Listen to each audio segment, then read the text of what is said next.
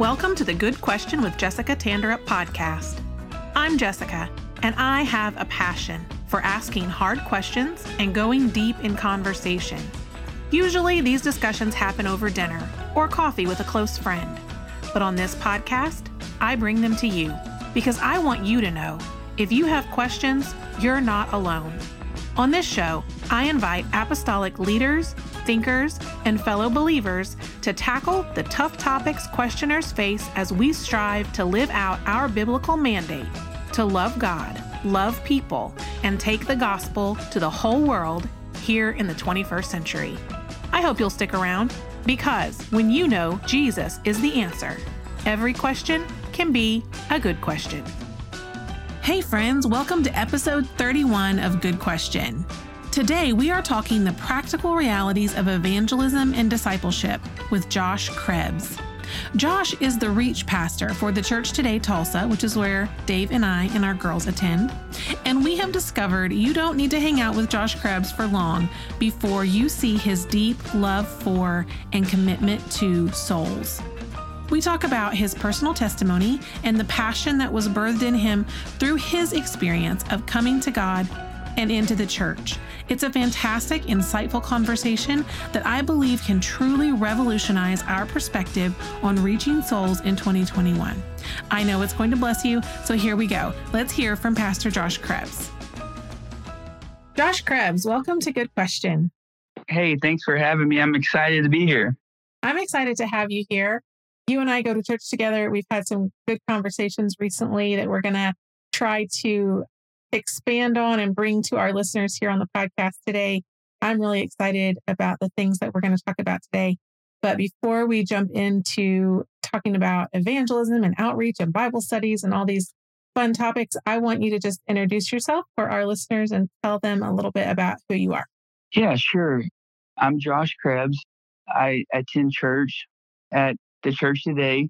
Me and my family fulfill the role of reach pastor before, kind of some background, I did not grow up in church.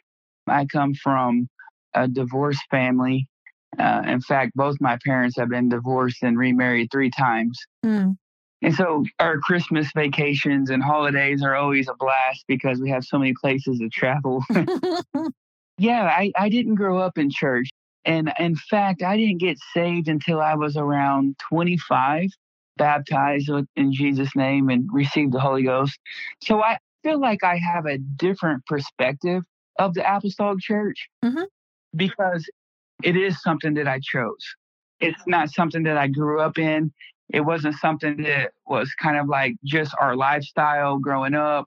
It, it, it was something that I found and changed our lives. Yeah. So, you know, I feel excited about the apostolic doctrine. So that's a little bit of background about me coming from a split home. We did not grow up in church. In fact, a little bit about my testimony. I was a, a little bit wild, you know, drinking and even using drugs and on the party scene a lot. And me and Crystal had our first child at 19 and she was actually actually she was 18 and I was 19 and I was holding him at her graduation. So when she walked the stage, I had Caden in my hands and we was cheering her on. But we didn't we didn't make it and we split up and I got more in the alcohol and more in the drugs and I was 19 and just depressed and lost. But anyways, I decided that I'd had enough and I wanted to straighten my life up. And so I did that, but I still didn't know Jesus. I still didn't have the church. And me and Crystal had became friends again through co-parenting and um, became best friends really and got married. Mm-hmm. And now we're married at 20 or 21, okay? And um, we didn't have Jesus. And so I had quit drinking, I, I had quit using drugs, and I had tried my best to straighten up. But our marriage, as best as we wanted it to be, it, it still wasn't just full. And that's what actually led me to Jesus. It, it wasn't necessarily a statement I was making, it was a question, but I had met Pastor at a job. We worked together, Pastor Longstreth. I, I had made a statement to him and I said, I, I want to be a better man. And it was kind of a question like, how, how do you do that? Mm. And he gave me the most crazy answer ever. You know, I, I thought he was going to give me a, a one, two, three, you know, step plan. And he said, go home and read Acts chapter 2, 38. and so I did. I, I did that. In fact, I, I, didn't even know what the Holy Ghost was, but God's Spirit has stirred me up so much, and it, it still does it today when I read the Bible. But I couldn't sleep, and so I had read like almost the whole book of Acts that night. Met him in the morning, told him I'd read it. I said I repented. I, I said I, I, don't even know how to pray. You know, would you repent with me? Make sure I did it right. so in, in a, a warehouse at this you know, manufacturing company with, you know, men's men, you know, Copenhagen spitting on the floor and cussers. and, you know, it, we're, we're praying together and I begin to cry. And that was the first time I felt the power of God. But um, he asked me a specific question. He said, what do you, what do you do next? And so I, I said, I, I need to be baptized in Jesus' name. And that's all I had read. I didn't even know people baptize in other formulas. Mm-hmm. So he says, okay, well, when? I said, how about tonight? He said, I can't. I said, it was a Friday. So I said, what about Saturday, tomorrow? He said, well, I have a wedding. And I said, they don't do weddings in the morning, so let's do it Saturday morning. Me and Crystal and Kyle and uh, I think Caden was with his grandparents, uh, but my my youngest son Kyle was with us. We met him at the second storefront that the church today has eh, for listeners that know the history. And we got baptized, or I got baptized in a back alley in an inflatable pool in the name of Jesus. And that's kind of my testimony. And that's where it all began for me. And that's where uh, our marriage and all of the glory of God that you see, the fruit in our life, that the beginning of it. And the reason why I open up with that testimony because it kind of plays in hand with what we're going to talk about today. And that's who I am, and that's how I got here. And I wouldn't trade it for anything. We have questions sometimes, you know, we like to talk like, hey, if you could change one thing in your life, what would it be? Mm-hmm. Right off the bat, you're like, oh, you know, I would change this, I, I would change that. And and then we always come to the same conclusion. It's I wouldn't change anything because it was the journey that led me to where I'm at. And I'm thankful that I'm in the truth. Mm. And we'll talk about it more, but not just me. It's affected my whole family, uh, my extended family, my coworkers, my friends, and neighbors, and they're they're getting the truth. You know. Yeah. And so I, I wouldn't change anything. In fact, I didn't get to listen to your last episode, but I seen it was the threshing floor. Mm-hmm. And I think that's an amazing name because God takes that process and begins to thresh us, right? And at the end, you know, he, he even prays, Jesus prays for Peter and says, I pray for you because the devil wishes to sift you as wheat. Right. And all of those parts of my testimony that led us here was making us perfect, you know, making us have, as James would say, patience. But I, I wouldn't trade anything for that because that's the Josh Krebs that you know that we're going to talk about. That's where I'm from. And that's why I have a lot of passion for evangelism and for sharing this thing because I know the power of it. I know yeah. the power of the gospel. I know that's a long introduction. Uh, I hope that's not too much, no, but it's that's not. kind it's of the foundation of yeah, that's the foundation of who we are. Okay. Yeah. So, okay. So you mentioned that you are married to Crystal. You guys have two boys. How old are your boys? Yes. Kyle is 13 and Caden is 19. Okay. And so this story that you've just told about whenever you first came into the church and you were baptized in the alley in the inflatable pool, how long ago has that been?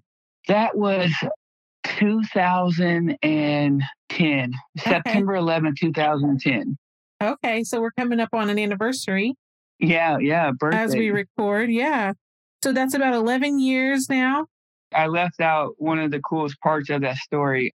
Kyle was still in diapers at the time, you know.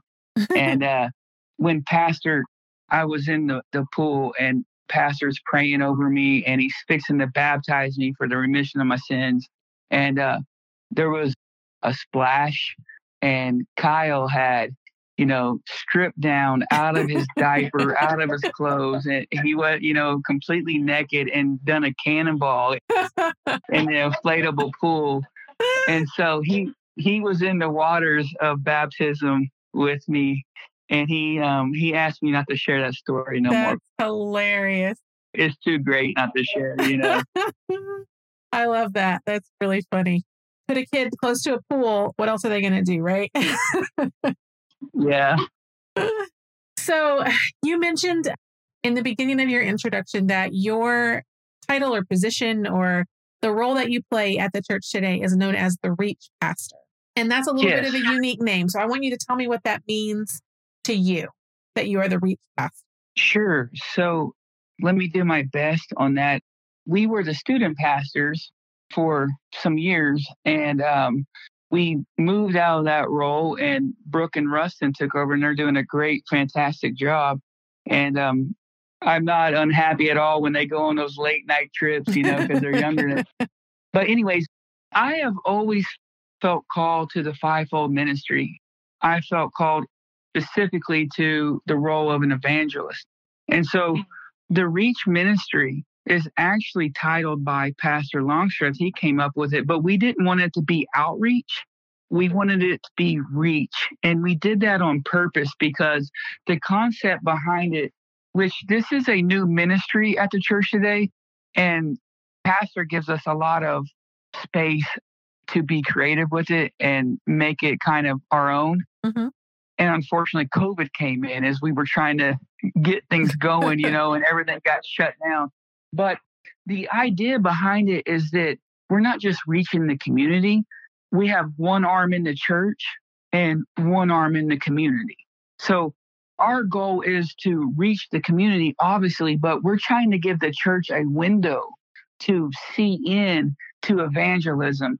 We're just not trying to be the evangelist, but we're trying to be the face of it. So we want to motivate the church. We want to get the church uh, excited about it. We want to empower the church to teach Bible studies, to baptize their co-workers, to lead them to this truth, and not just us be doing it or a pastor or the evangelist, but to be the face of it, to kind of be the, the motivation behind it, if that makes sense. Yeah, it does. And I think it's it's really wise because it means that you're not the one responsible for going out and finding all the new people who need to know about that should be all of our responsibility. We should all be doing that. And so in your role, you're obviously personally very involved in those types of activities, but you're also then providing some opportunities and some instruction for us as a church body on kind of some ideas of how to do that, how to work that into our lives so that it's happening naturally and not just kind of the traditional way, which was, you know, knocking doors on a Saturday morning. Yes, yes. So you mentioned that you have been able to speak to a lot of people at your job. I know that you've done a lot of Bible studies at your job. Teaching one on one Bible studies has always been a way that I have seen, even my, my own family, reaching people and being able to really impact people's lives. And I know that you have seen that too. Talk to me a little bit about that. I think it's intimidating for a lot of people. Yeah, yeah. Can you give some encouragement, some maybe tips, some tricks, things that you think people might not know about teaching a Bible study and kind of how to get started in doing that? Yeah. So going back to Reach Ministry and then leading into the Bible studies, I was just reading the other day in Luke chapter six, and he says, And you call me Lord, Lord, and you do not you do not do the things which I say. You know, and and that really convicted me. I wake up each morning and I I don't just say this, I literally wake up and I'm like, who am I going to reach today? Who am I going to impact today? What word is God going to give me to give somebody in their life today? So I'm praying, I'm thinking about that. That's what my mindset is when I wake up. And the reason why that scripture kind of convicted me is because it's followed by Luke's version of the Beatitudes, right? And before that, it comes to the golden rule and it's treat others as you expected to be treated. Mm. And it's followed up by some verses before we get to 46 where it says, Why do you call me this and you don't do the things I say? And the verses are actually talking about kingdom ethics. And Jesus is talking about that we're demanded a higher level of relational commitment than those of the world. Okay. So I'm not trying to preach a sermon. I, am just giving you a scripture that convicted me that'll lead right into what we're talking about for yeah. the listeners. Okay. So Jesus is asking us to have a higher demand of relational commitment. And he goes on to say this scary stuff. He talks about the world. He says they only do good to their own, right? They only love their own. They lend expecting a return. And so he's saying that you can do that easily to those, but can you do that to everybody else, right? And so he's talking about a sacrificial and loving attitude that reflects the glory of Jesus. Okay. So, what I'm trying to say is that talking about Bible studies, I would change the mindset of the church with Bible studies. And I would try to change the mindset to discipleship. And what I mean by discipleship is that everything that we do, everything that we do is leading to a relationship with someone, a coworker, a neighbor, a family member.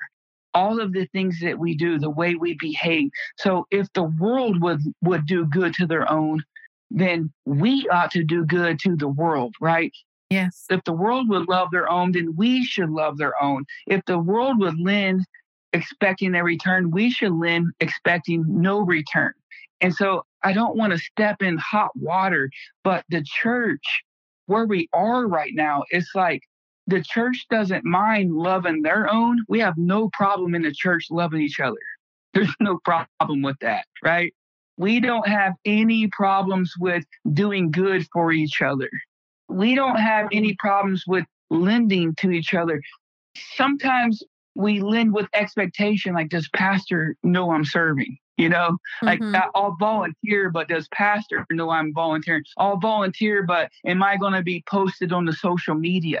You mm-hmm. know, and Jesus is saying that like the world does that. We shouldn't be like that. And so when it comes to Bible studies, the most effective thing I found is that if we can be like that, if we can call Jesus Lord and we can do the things which he says, right, which he gives us a commission, a great commission, it's not just an idea, it's not just a suggestion, it's the King of Kings. It's the one that Revelation says holds the keys to hell and death. And he tells us to go out and preach the gospel to the world. That's powerful. I don't know about you, but I don't want to deny that. I, I take that as a commandment. Now, where we get intimidated is, especially as apostolics, it's like Bible study, Bible study, Bible study, Bible study. That's all you hear Bible study, Bible study. And then we start saying, well, I can't teach a Bible study.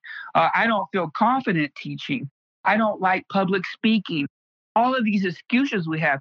But all we actually have to do is be good to those who are around us. Love those that are around us. Lend to those and don't re- expect a return. Okay. Like we go to the football game. I only planned on going to one football game at East Central High School, which is right by our church. We was blessed to be able to feed them and speak to the team and, and we were going to go to the game.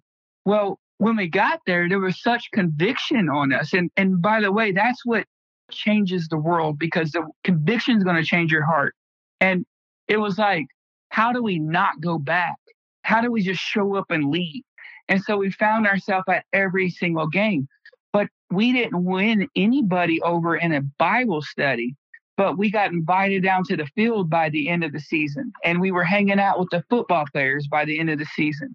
And we were meeting the coaches and uh, the principals and and so forth with the staff and all they said was this this was what was incredible. They said, Josh, thank you so much for just caring. You know, they said, nobody out here cares about us. And they even named other churches that came and fed one time and they never seen them again. Just the church today showing up in the stands and giving the players high fives and waving at them and and being there smiling. It was such a light to them. And that's what we're trying to do is we're trying to pull people out of darkness and we have to be that light, right? So I say all that to say I would try to change the mindset of the church from Bible studies to relationships because Jesus said, Follow me. I think he said it like 13 times in the gospel. He never said, Hey, come to this Bible study. He never said, Hey, come to church with me. He had a relational commitment with them. Follow me. It was personal. Like, let me be in your lives. And so the way we've had Bible studies is by people giving us permission. They have gave us permission to teach them. And it's normally by a crisis in their life. Honestly, it's like 75% of the Bible studies that we've gave that's led to baptism or Holy Ghost and filled has been from a crisis in somebody's life that has appeared or has been there and they haven't wanted to talk about it.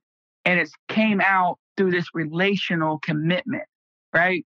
Yeah and that's the way that i find it so interesting because that's the way that you found the truth. Right. You weren't looking for jesus. You weren't looking for the holy ghost. You didn't know what that was. You were trying to be a better man. And you looked around and you found someone that you felt like had something that could tell you about how to be a better man. That's it. Pastor longstreth gave me a bible study without giving me a bible study it was his life. I seen his life and I said, that's the type of man I want to be like. And I didn't know that Jesus said, okay, uh, I'll make you a better man and this is what it's going to look like, you yeah. know? And people don't realize that. But that's what I'm trying to say. The greatest Bible study you'll ever teach, the greatest sermon you'll ever preach, the greatest testimony you'll ever have is your life. It's your life. So the way that I have Bible studies at work, it's not like I show up at work and then I say, hey, let's have a Bible study. It's like a year long investment where I'm there for them. I'm buying lunches for them. I'm providing stuff for their kids. I'm taking phone calls late at night.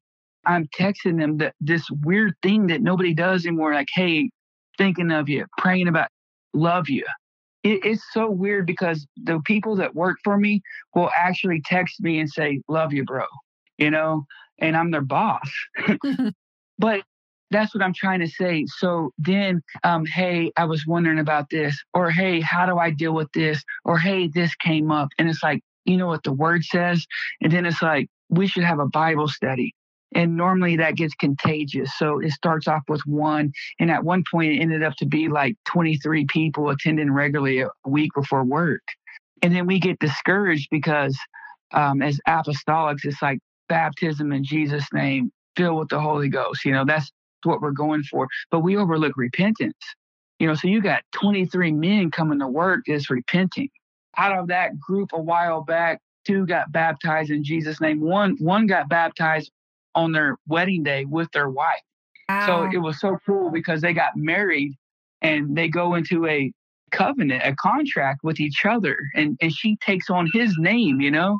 And then they, they show up at the church before they even go to their honeymoon and they take on Jesus's name what I'm trying to say is I would change the mindset of the church from Bible studies. In fact, I would encourage people that you're teaching Bible studies and you don't even realize it. If we would start looking at it as discipleship, if we would start looking at it as relationship, if we would start looking at like that, and then we would realize a great book to read would be Follow the Lead. I don't know if you've read that before, but he talks about it. And he, he talks about if the greatest soul winner ever, let's say he exists and he, he wins one soul a day for 30 years, that's only 10,950 souls. But if a person could disciple, if you could be a disciple maker and you could disciple somebody for one year, and then that person discipled somebody, and then that person discipled somebody. So this this process repeated over and over and over and over and over, in 30 years, you're looking at 1 billion people. 1 billion people. It's not a three day Bible study or a three week Bible study, it's a one year commitment. Yeah. And that's what I would say. Well, it's almost like we approach it as not like a contest, but almost like with an adversarial uh, approach of like, I have to get people and I have to convince them and I have to then, you know, be able to check all these boxes that we walk through these steps. And then I need to move on to the next person and keep doing that over and over again. What I hear you saying is it's about loving people and it's about loving them the way Jesus loves them, no matter if we ever get to the checking the box part or not. Like we just keep pouring out love and eventually that's going to make an impact. That's exactly right. That's what I found. In fact, I would challenge anybody to meet somebody and say, Hey, would you like a Bible study? The answer is going to be no. and then you're going to feel very incompetent and you're not going to want to do that again. But if you would get down and dirty with somebody's life, and it costs a lot, the cost of discipleship is a lot. But if, if you would give your time, your talent, and your treasure to these individuals, you would find out that it's way more greater reward. And then the the first time you lead somebody to repentance and then the waters of baptism, and then you see somebody come out of the waters and get the Holy Ghost and speak in tongues. It's an incredible feeling. It's an experience that everybody should experience. And it gives you this like, it's almost a sense of relief where you're like, well, I, I can do this, you know, like, yeah. wow, I can do this. And I don't think that I can do this because I'm special. I think that all of your listeners can do this. I think that everybody can do this. In fact, I think that we were saved not to be free from alcohol or free from drugs, which is great because chains break and bondages, you know, uh, right. uh, generational curses are broken. But God's only intention on saving you was for you to give glory to the kingdom and give it to somebody else. That's why Paul writes and says, I'm a debtor.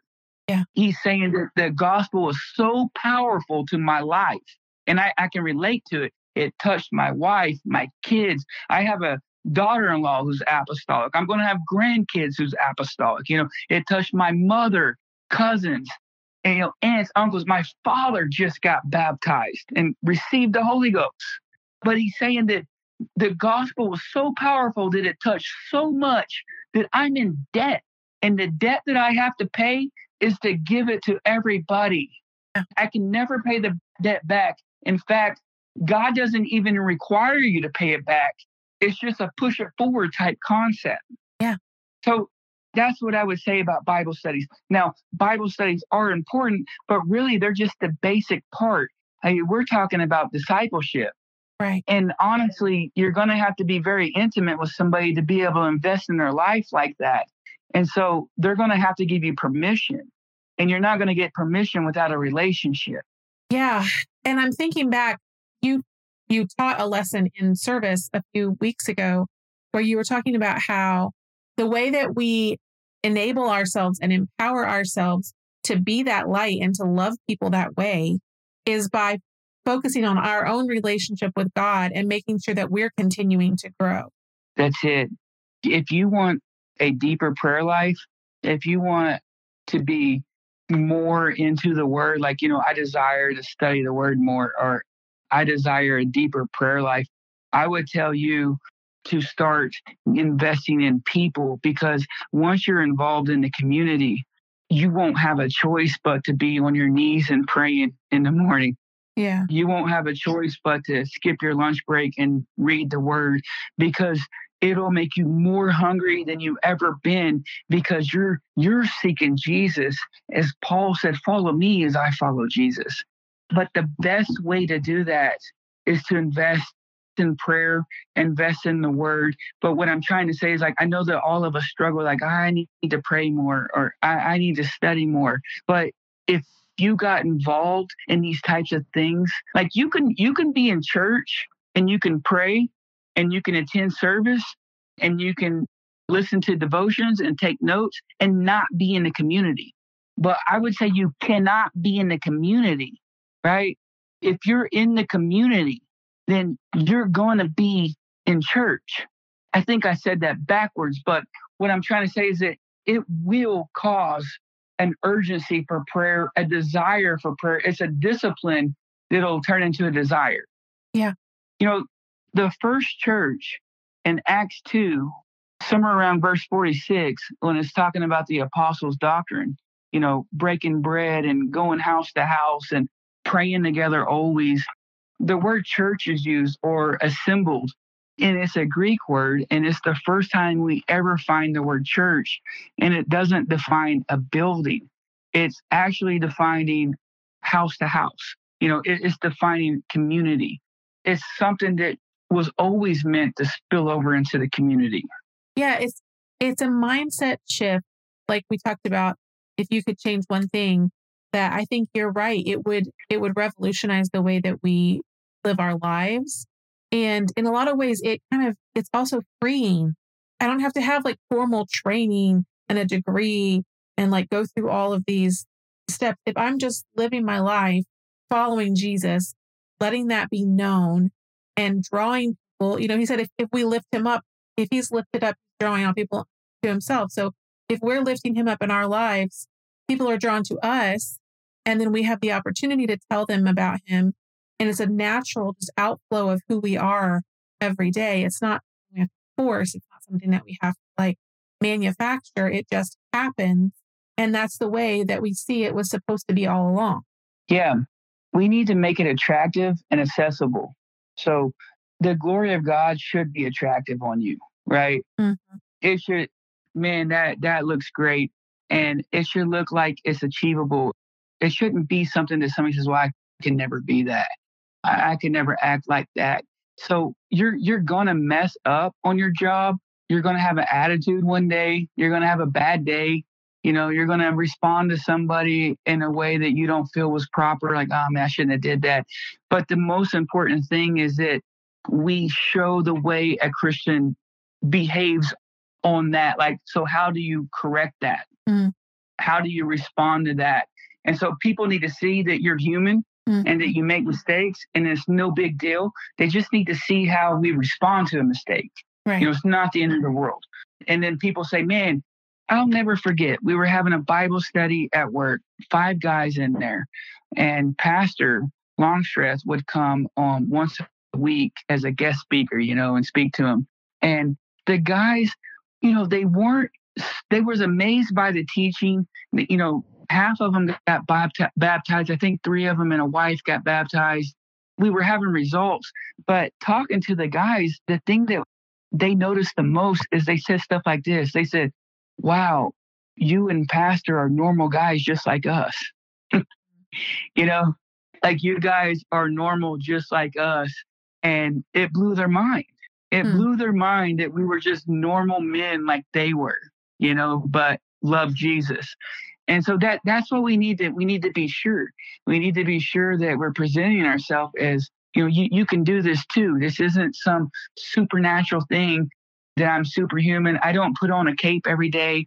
I wake up and I put myself on an altar every day, right? Yeah. That kind of leads us into the next thing that I wanted to talk about, which was something you and I have chatted about a little bit off mic, is that there's the the process of someone seeing Jesus in you, of then approaching you. You start these Bible studies, they see the truth, maybe they're even baptized, receive the Holy Ghost. And then there's sometimes it feels like a barrier to that person and integrating into the church and starting to grow and furthering in their discipleship. So, what do you see as some of those barriers as someone who has come into the church as an adult and then as someone who is trying to lead and disciple people in that direction yourself? Talk to me about some of the barriers. So, this is a, a tough topic because it's going to be something that's it's beautiful and it's also a barrier. Hmm. So holiness standards are, are is great, is is beautiful. But one of the barriers we have at the church is we're trying to reach the community, right? And especially the community that the church is in where we go, you know, sometimes it's lower income. Can you imagine if you invite your friend to church and their door greeters wearing a tuxedo, mm-hmm. you know, and they put on their best t shirt? You know what I mean? Like it's their favorite t shirt, it's their nicest t shirt, they got on their best jeans. It's their favorite pair of jeans. They got on their cleanest shoes. And they come up to the door and they get greeted by somebody in a tuxedo. Right. But, but in reality, a suit. And they instantly, they instantly feel judged. They instantly feel like they don't belong and they don't fit in there. So that's a barrier. And if you notice when I when I door greet, a lot of times I wear jeans and a, a jacket. I'll dress nice but down. I'll dress more of a business casual uh, style because that is a barrier. And we think that it's not, but it is. Another thing is this, and I'm going to kind of bounce back on two things, but giving Bible studies to men and not their wives is difficult. So the best thing I could tell you, if it's possible, to give a Bible study to a couple. So if it's a husband and wife, you need to have them both together. Because what happens is the husband gets it. This has happened many times. Man, I got that. I'm baptized. Even the wife comes and gets baptized, but the wife is like, oh, I'm not going to go there because I'm not going to dress like that. I'm never going to not cut my hair.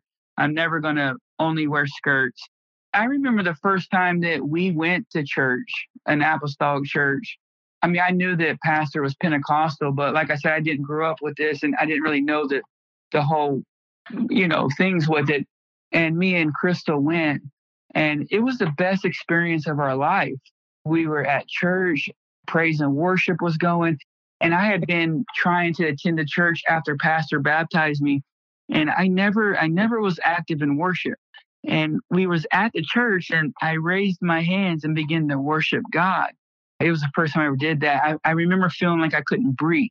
And I remember looking over at my wife and tears coming down her face and just feeling the real tangible presence of God. So I'd have to stop there and say, first of all, we don't want to tone down church. That's a mistake that we make. We think that we want to reach the community. So, you know, let's make church more civilized. You know, let's t- mm. tone down the worship. No, they, they need an apostolic experience. Okay. Yeah. They need to hear preaching like that. They need to experience worship like that. That's what they need. That's what we offer that nobody else offers.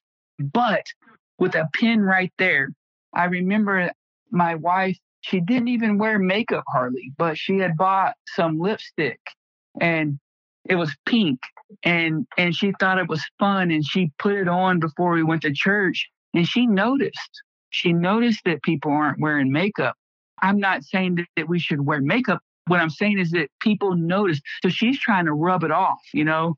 She's doing everything she can get it off because she feels out of place. And what I'm saying is that that's one barrier I would tell you that we have is that, you know, I can invite a friend or you can invite a friend or we can meet somebody at QuikTrip, but they come in the door and we think that they don't notice these things, but they do. You know, even my dad the other day said, I'm the only one in there in jeans and tennis shoes. Well, that's easy to notice. But then he went on and said, with a beard. I'm like, man, he noticed that, you know? but people notice these things. And so that's the barriers. I don't know the answer to it, but those are some of the barriers. Giving a man a Bible study and a woman's like, I'll never do that. And the man doesn't come and they end up at Life Church. Yeah. Or they come to the door and they just don't feel like they fit in. I could have put myself in their shoes. Could you imagine if everybody's in a nice suit and you're in your nicest clothes and it's you know it's a t-shirt and jeans and and you you just like I don't feel at place here. And then the other point I was making is sometimes we think that you know our worship is too much, that we get too wild and that we don't want guests to be frightened. And I would say that as long as it's proper, and as long as it's in the Holy Ghost, that that's what the guests need. They need an apostolic experience when it comes to worship. We don't need to tone that down, you know? Yeah. That's what we offer that nobody else offers. We take that away. I mean, we got the truth, but yeah. they don't know the truth yet, you know? They're not going to be attracted to stick around long enough to hear it. And I think that's a really good point that you make that you're not saying that we should change our standards of dress our holiness to conform to the world. What I would emphasize in that is that they notice they don't need me to come and point it out. And so if you've spent a year cultivating a relationship with a family, teaching them a Bible study, and they've worked through any discomfort that they felt about coming and they're there and they're in the in the seat in our sanctuary and they're experiencing the love of God like the absolute worst thing that I could do is anything in my attitude or anything that I say that would make those people feel more out of place. Yeah. So, I mean, a, a loving response to them, a kind of an overwhelming friendliness, you know, kind of maybe even more so than what we would feel naturally in our like own personalities to do. Yeah, exactly. To make sure people know that they're loved and wanted there and that nothing is done to make them feel more out of place than they might already feel. That's exactly it. In fact, like I can give you examples. My dad's like, you know, overwhelmed by the way the church is loving him. And when we were new in church, we weren't apostolic, like I said. And in fact, statistics say it takes seven years for a woman to fully transform into all of the holiness standards. And uh, we never once felt out of place. Pastor never addressed any of that with us. And God began to reveal those things to us. So we had our own revelations. Mm. And so that's another powerful thing is like not telling people how to dress, but understanding that let God reveal that to him because you can't take away a revelation, mm. you know? Mm. And, and, so we, we begin to change over time. But when we was at the church, I mean, Sister Raina walked up and hugged us and said, Oh, I love you. We'd never met her, but we really believed that she loved us. We was like, Oh my goodness, this is, she loves us, you know? so yes, I am not saying anything about, I told you it's a tough subject, you know? But I'm not saying anything about our standards and the way we dress, but I am saying that a barrier that I have faced with multiple people who are baptized and trying to get them in the church. And they even love pastors preaching. But a lot of the times it's like, well, you know, you guys wear suits and I, I don't even own a suit. Mm-hmm. you know? Yeah, it's definitely something for us, I think, as a church and as individuals to kind of examine because I, I grew up and I believe this still that we present our best to God, that we don't just, you know, come into church anyway. Once we have a relationship with Him, that it is important to present ourselves in a way that's uh, offering Him our best on a Sunday. But at the same time, we have to think about that's not the way it necessarily is coming across to someone who doesn't have that understanding. And so, if what I'm trying to do in praise to God is actually harmful to new people coming in, then maybe that's not the best thing for me to do. And maybe I need to make some adjustments. And maybe I need to talk to the Lord about that and say, Lord, what would you have? What would you actually have me wear? What would you actually have me do in this situation so that I am loving the people that you've called me to love? Because that's our goal. It's not about what I look like on a Sunday. It's not about if I'm in, you know, my nicest, newest outfit. It's about, am I there with a heart that's ready to love people? Yeah, that's good. Well, we've hit on a bunch of different things here. Is there anything that you wanted to talk about that I have not thought to ask you about? I, I think we talked about quite a bit. All right. Well, I just wanted to make sure there wasn't something I was forgetting that was really important for us to say. Before we wrap up the call, we always ask our guests the same question at the end. Our show is called Good Question. So I like to ask every guest, what is a good question that you're asking yourself lately? Okay. So, on a serious note, the question I always ask myself is, what is the Holy Ghost saying to me? And that sounds like such a simple question, but ask yourself right now, what is the Holy Ghost saying to you? You know, walk up to one of your friends and just out of nowhere ask them, hey, what's the Holy Ghost saying to you? And it's one of the most hardest questions to answer if you're not thinking about it, if you're not aware, if you're not searching it. But Pastor Justin Anthony asked me that years ago, and that's a question I'm asking myself all the time.